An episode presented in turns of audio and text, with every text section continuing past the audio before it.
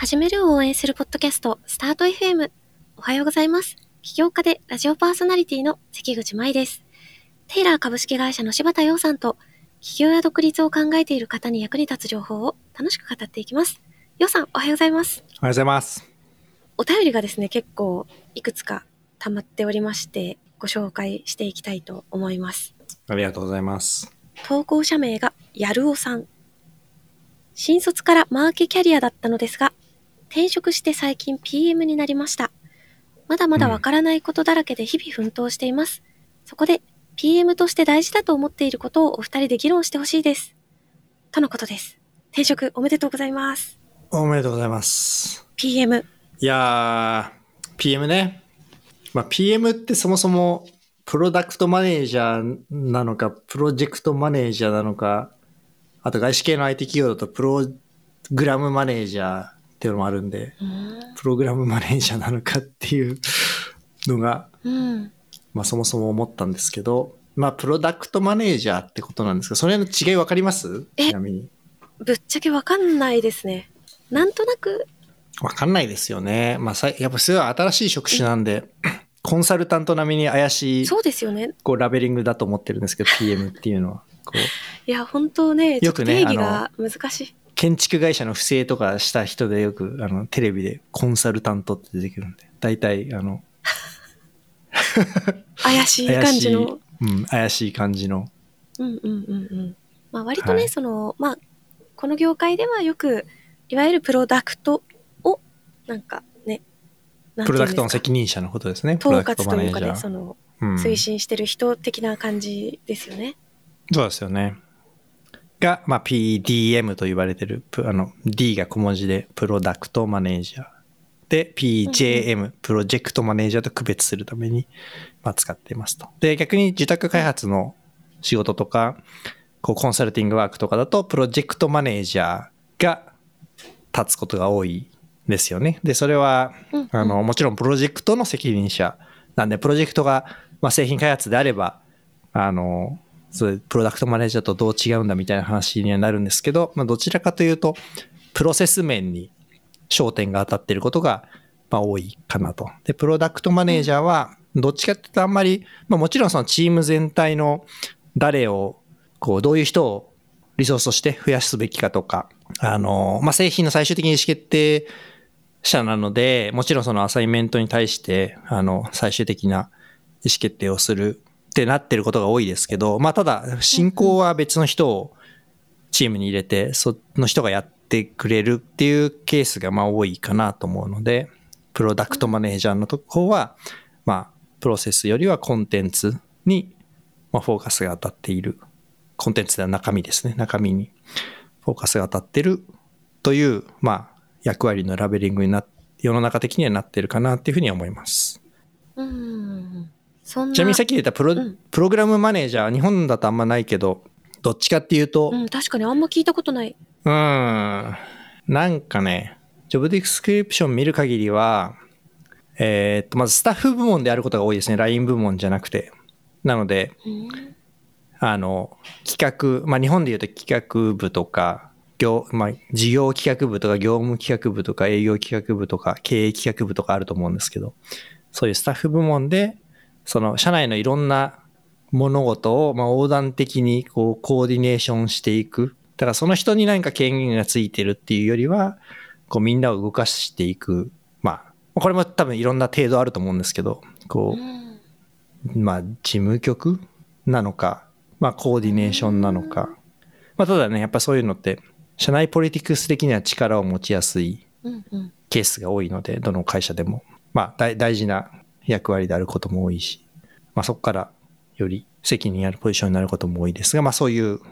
のがあったりしますよねっていうのんを思ってました。結構ね、その PM とかっていうのが言われるようになったのって、結割とここ最数年かなとは思う。そうですね。多分ソフトウェアの、うん、ソフトウェアの製品開発っていうのが、まあやっぱりその世の中、それに従事する人ってのは増えてきて、まあやっと出てきた職業だと思います。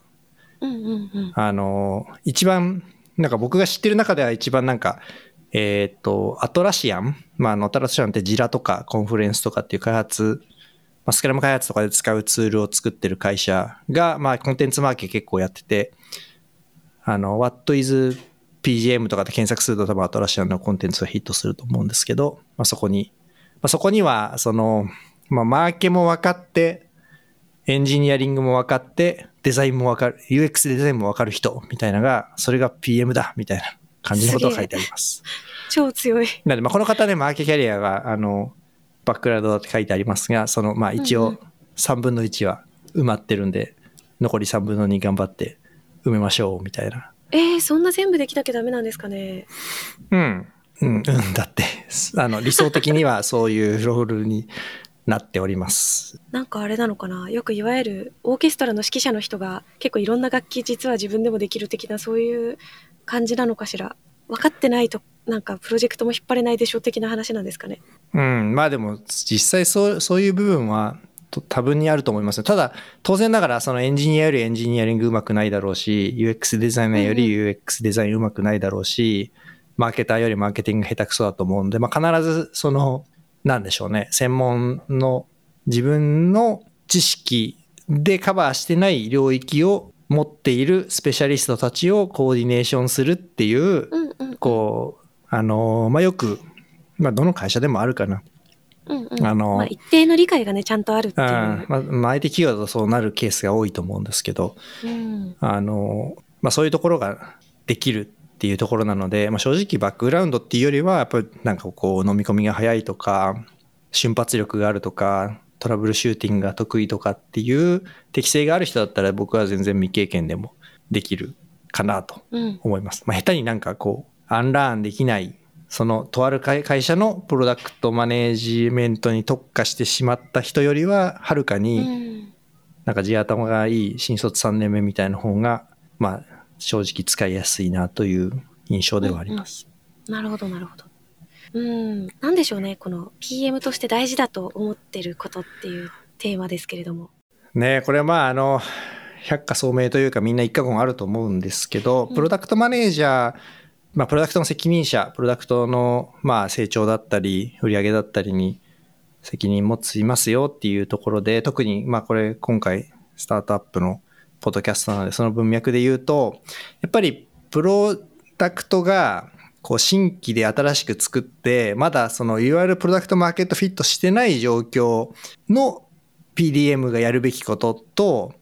えっ、と、一応 PMF があって、えっ、ー、と、まあ、とある目標に向かって成長させていかなきゃいけないっていうところで、こう、ものすごいやることが違うなというふうな、まあ、印象があって、ちょっと分析したわけじゃないんですが。確かに。で、特に、その前者の方はあんまり本にもなってないし、まあ、うん、うん、結構、型紙化もしにくい部分なので、まあ、あえてなんかそこで大事なことというのを議論したら面白いかなと思いました。確かに。あえてね。まあその PDM、PDM、PMF があった後はまあたくさん本出てるし、うん、まあまあまあここはいい、こうそうだよねっていう部分が多いと思うんですけど。まあ01ってことですよね。なんかその、うん、まあ出来たてのスタートアップか、もしくは結構大きい会社だとしても新規事業とか。うん、うん、そう。確かにそういう PM はどう、どうしたらいいんだろう。ねね結構これはすごいね重要なまあどのどのポジションももちろん重要ですけど普通に考えたらね新規事業の立ち上げって難しいと思うのでどういうそのプロプロセスというかはい。これはうんちょっと整理ついてないんですが考えながら喋ると、うん、なんかまあもちろんその探索をしているので、うん、えっ、と手数がすごい大事だと思うんですよね。たその案を試す。だから、うんうんうん。まあ、よく大企業の新規事業であるみたいに、こう、6ヶ月のロードマップを作って、6ヶ月後にできて、リリースしてみて、3ヶ月後に総括するみたいな世界観じゃなくて、こう、できればこう、うん、週に一遍とか新しいものを試してみて、うんうん、で、そこからなんかこう、フィードバックを回収するっていう、数をいかに少ない期間、短いリソースで試せるかっていうのが、まあ、非常に大事だと思いますと。ああ、確かに。それどうするのかっていう話なんですけど、うん、たくさんの数を最短の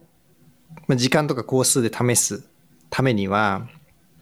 まず試すためには、こう具体的じゃなきゃいけないんですよね。だから、例えば、それこそその営業資料があるとか、ランディングページがあるとか、まあ、プロトタイプの製品があるとかっていう、その具体がないとやっぱりそのコンセプトを試すってすごい難しい。難しいっていうかあんま意味がないので、こういうのあったらいいと思いますかっていう、このものに対する回答ってやっぱそんなに役に立たないので、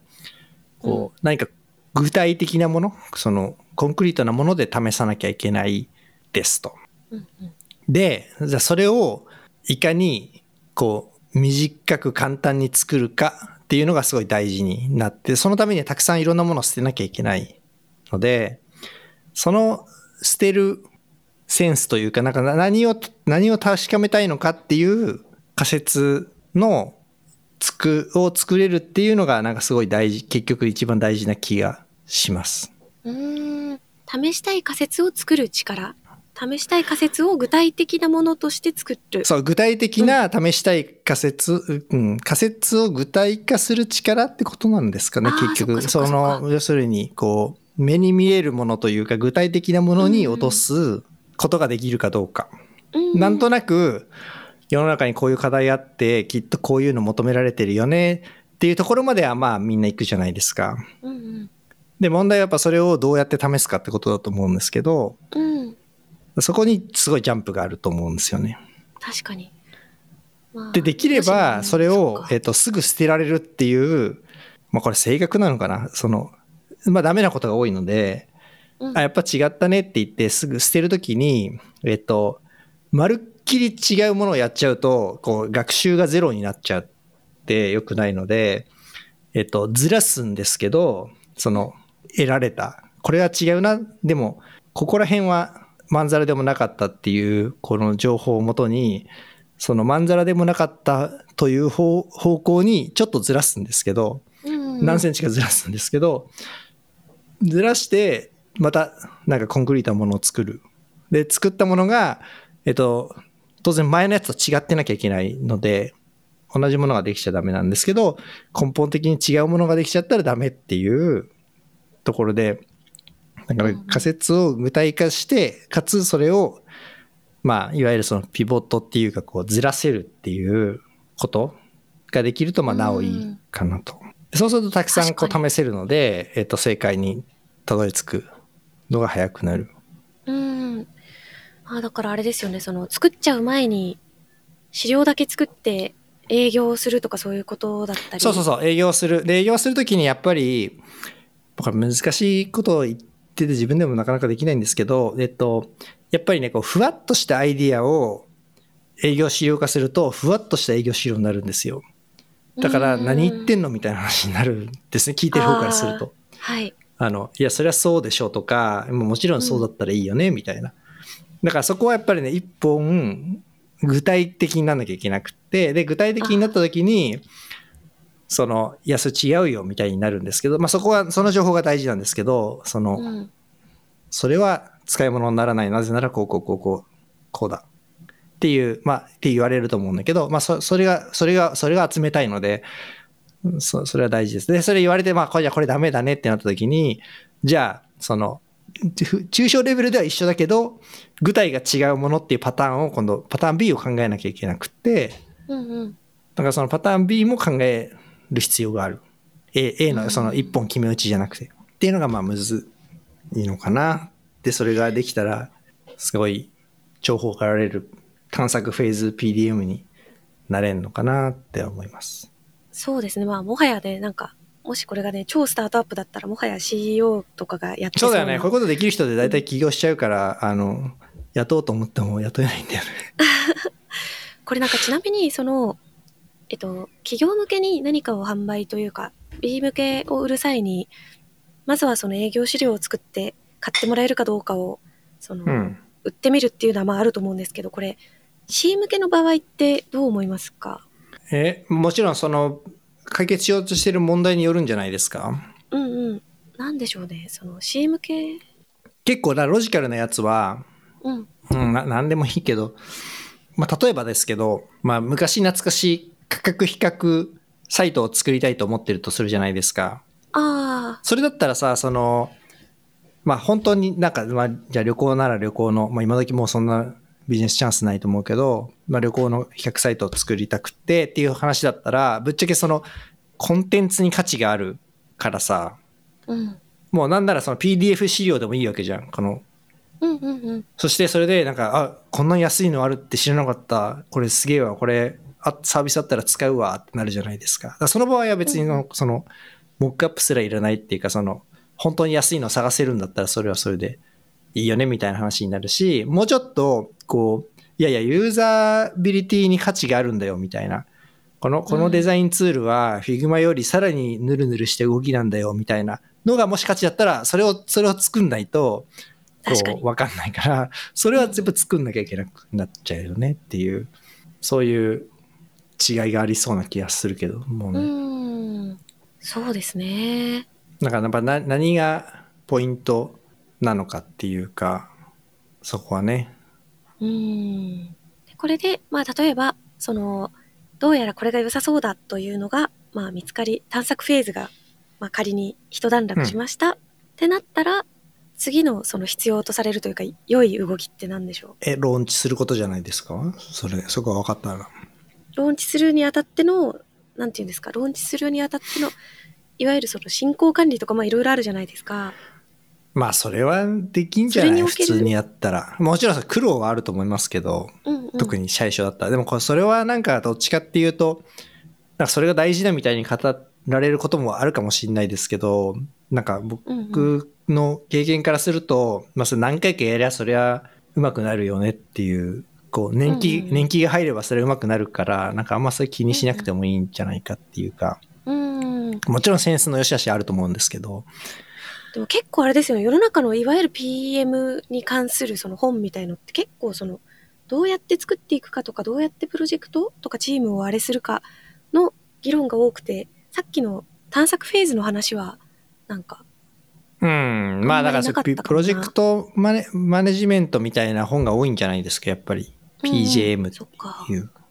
うん。まあそっちの方がノウハウ化しやすいからね、わかりやすいうーんですからね。うーん。確かにな、まあ、うん、それはなんかたくさんマテリアルあるから、まあ再発明する必要ないジャンルかなって思いますけど。うんうん。確かに。なんかようさんの場合は PM の人とかを採用したりみたいなこともあるかと思うんですけど CEO 的にこんな PM さんを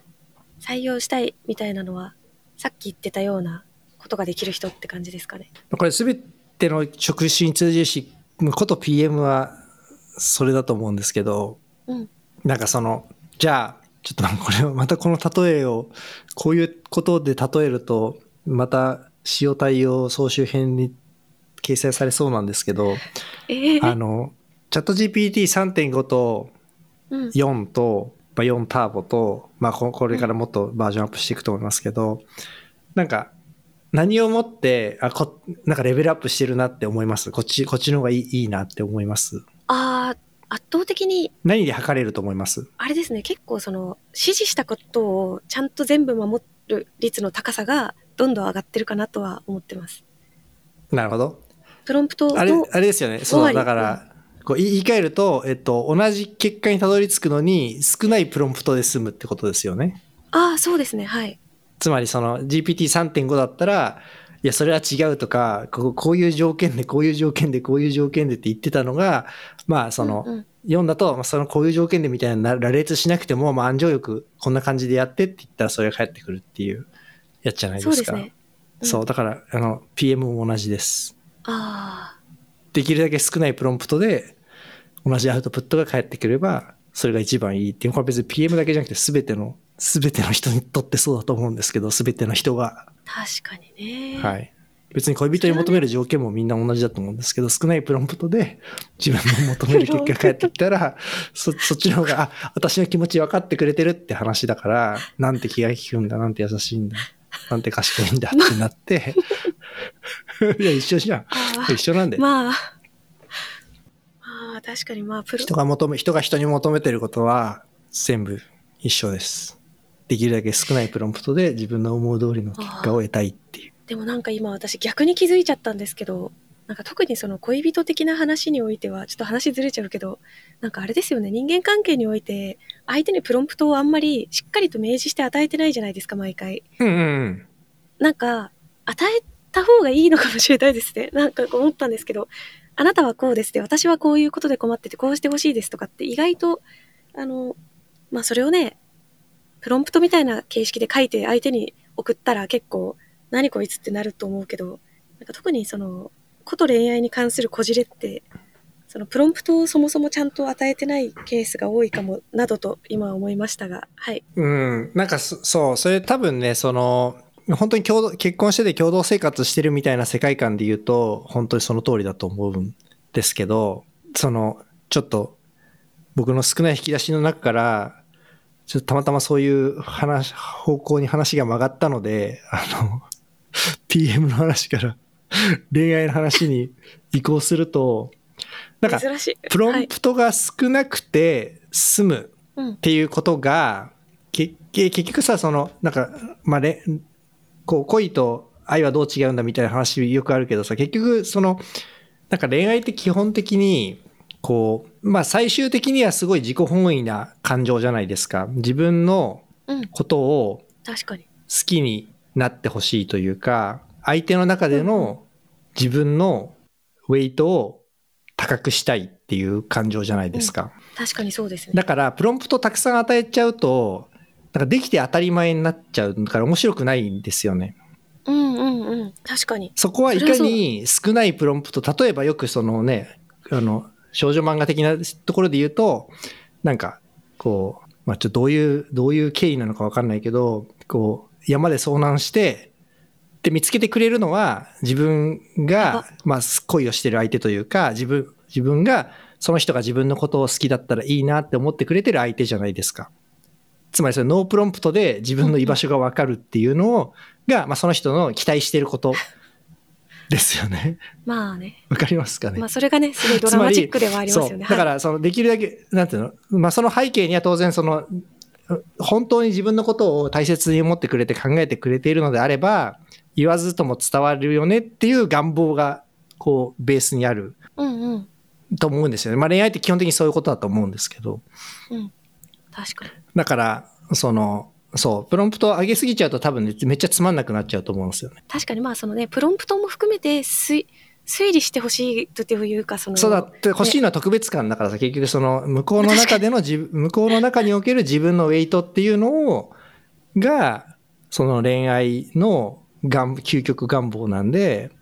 うん。できるだけプロンプトしてはダメで、確かに。ある日、自分が好きな人が、自分のドンピシャの人が、世界中の60億人の中から自分を選んでくれる、やぶから棒にっていうのが、まあ、究極の願望じゃないですから、そこに対してプロンプトがあったら、ある、あればあるだけ、なんてうの、摩耗しちゃってるんですよ、その、その、その価値。そうですね。だからそれこそその PMF 前と後というのと近いかもしれないけど、その、マッチング前、そのもうマッチングしていて、関係性を構築していくフェーズとでまた違関係性う。構築されて、もうこの人が自分の中で一番で、で、相手にとっても自分が一番で、ってなって、お互い相互に確認が取れてる状況下においては、まあ、あとはできるだけこう、二人で楽しい時間を作るかっていう話になるんで、まあ、それはもしかしたら、こう、いろいろ情報共有していったり、透明にしていったり、たくさんプロンプトしたりした方が、まあ、ハッピーかもしんない。けど、そこはその、そう、恋愛フェーズとは大きく違うっていうふうになんか僕は解釈しています。確かに、本当そうですね。うん、だからみんなミステリアスな人に惹かれるんです。その特にその若い頃は、なるほど。そこの不思議さみたいなのが、こう、萌えポイントになってるっていうことなんじゃないかなと思っています。確かに。あれなんだっけな、どうやってこの話を元の話につなげようとしたのかちょっと今わかんなくなってきたんですけど。これメモんなきゃいけない。前回のエピソード聞いていただいていれば、これはこう、10分後の話の着地点をメモっていかなきゃいけないってそうなんですよ。えーっと、僕がどういう人採用したいかっていう話ですよね、もともとは。そうで、プロンプトを少なく、で、でプロンプトで、うん舞さんが、なんか、相方の話を出したんで、その、いや、恋愛フェーズは違うっていう話をして、確かに私がちょっと脱線させちゃったんですけど、まあそうですよね。だからある意味、あれですね。ちょっと無理やりこじつけると、まあ採用も恋愛のようなものというか、あの、すごいこの人100言ってなんか80わかるとかじゃなくて、こんなことやりたいな、こんなプロダクトができたらいいのになって、その、1伝えただけなのに、いろんな検証方法だなんだを、汲み取って10やってくれたみたいな、そそういう、なんて言うんですか、驚きっていうかね、うん。とかがあると、まあ素敵ですよね、みたいな。うん。まあ、それはね、だ誰しもそういう人と一緒に働きたいなって思って。まあ、これ、あれだですよね。もちろんその、なんでしょう。今、あの、CEO が人を採用するときにっていう文脈でしたけど、逆もそうで、うんうんなんか僕が、僕上司いたら、上どういう人が上司になってほしいですかって言ったら、全く同じことを言うと思います。少ないプロンプトで。上司にプロンプトを自分の欲しいものを与えてくれる人っていう。確かに。あらゆる人間関係において。そう、結局人間が人が人に求めてることっていうのはそういうことなのかなっていう、まあ僕の理解です。ね、なんかね、最終的にちょっと深淵な話に なってしまいましたけれど深淵でもないか ちょっとね、PM の話はすごい面白いので、そうだ。ちょっとね、これ全然別の回でいいんですけど、ちょっとアメリカのエンジニアの話が面白かったんで、ちょっと PM のアメリカ版の話も今度聞いていけたらとね。したいよね。思っております。お便りありがとうございました。スタート FM ではあなたからの質問やメッセージを募集しています。ポッドキャストの概要欄から送ってください。そして最後まで聞いてくださったそこのあなた、チャンネル登録、高評価よろしくお願いします。お願いします。今回も聞いてくださりありがとうございました。ありがとうございました。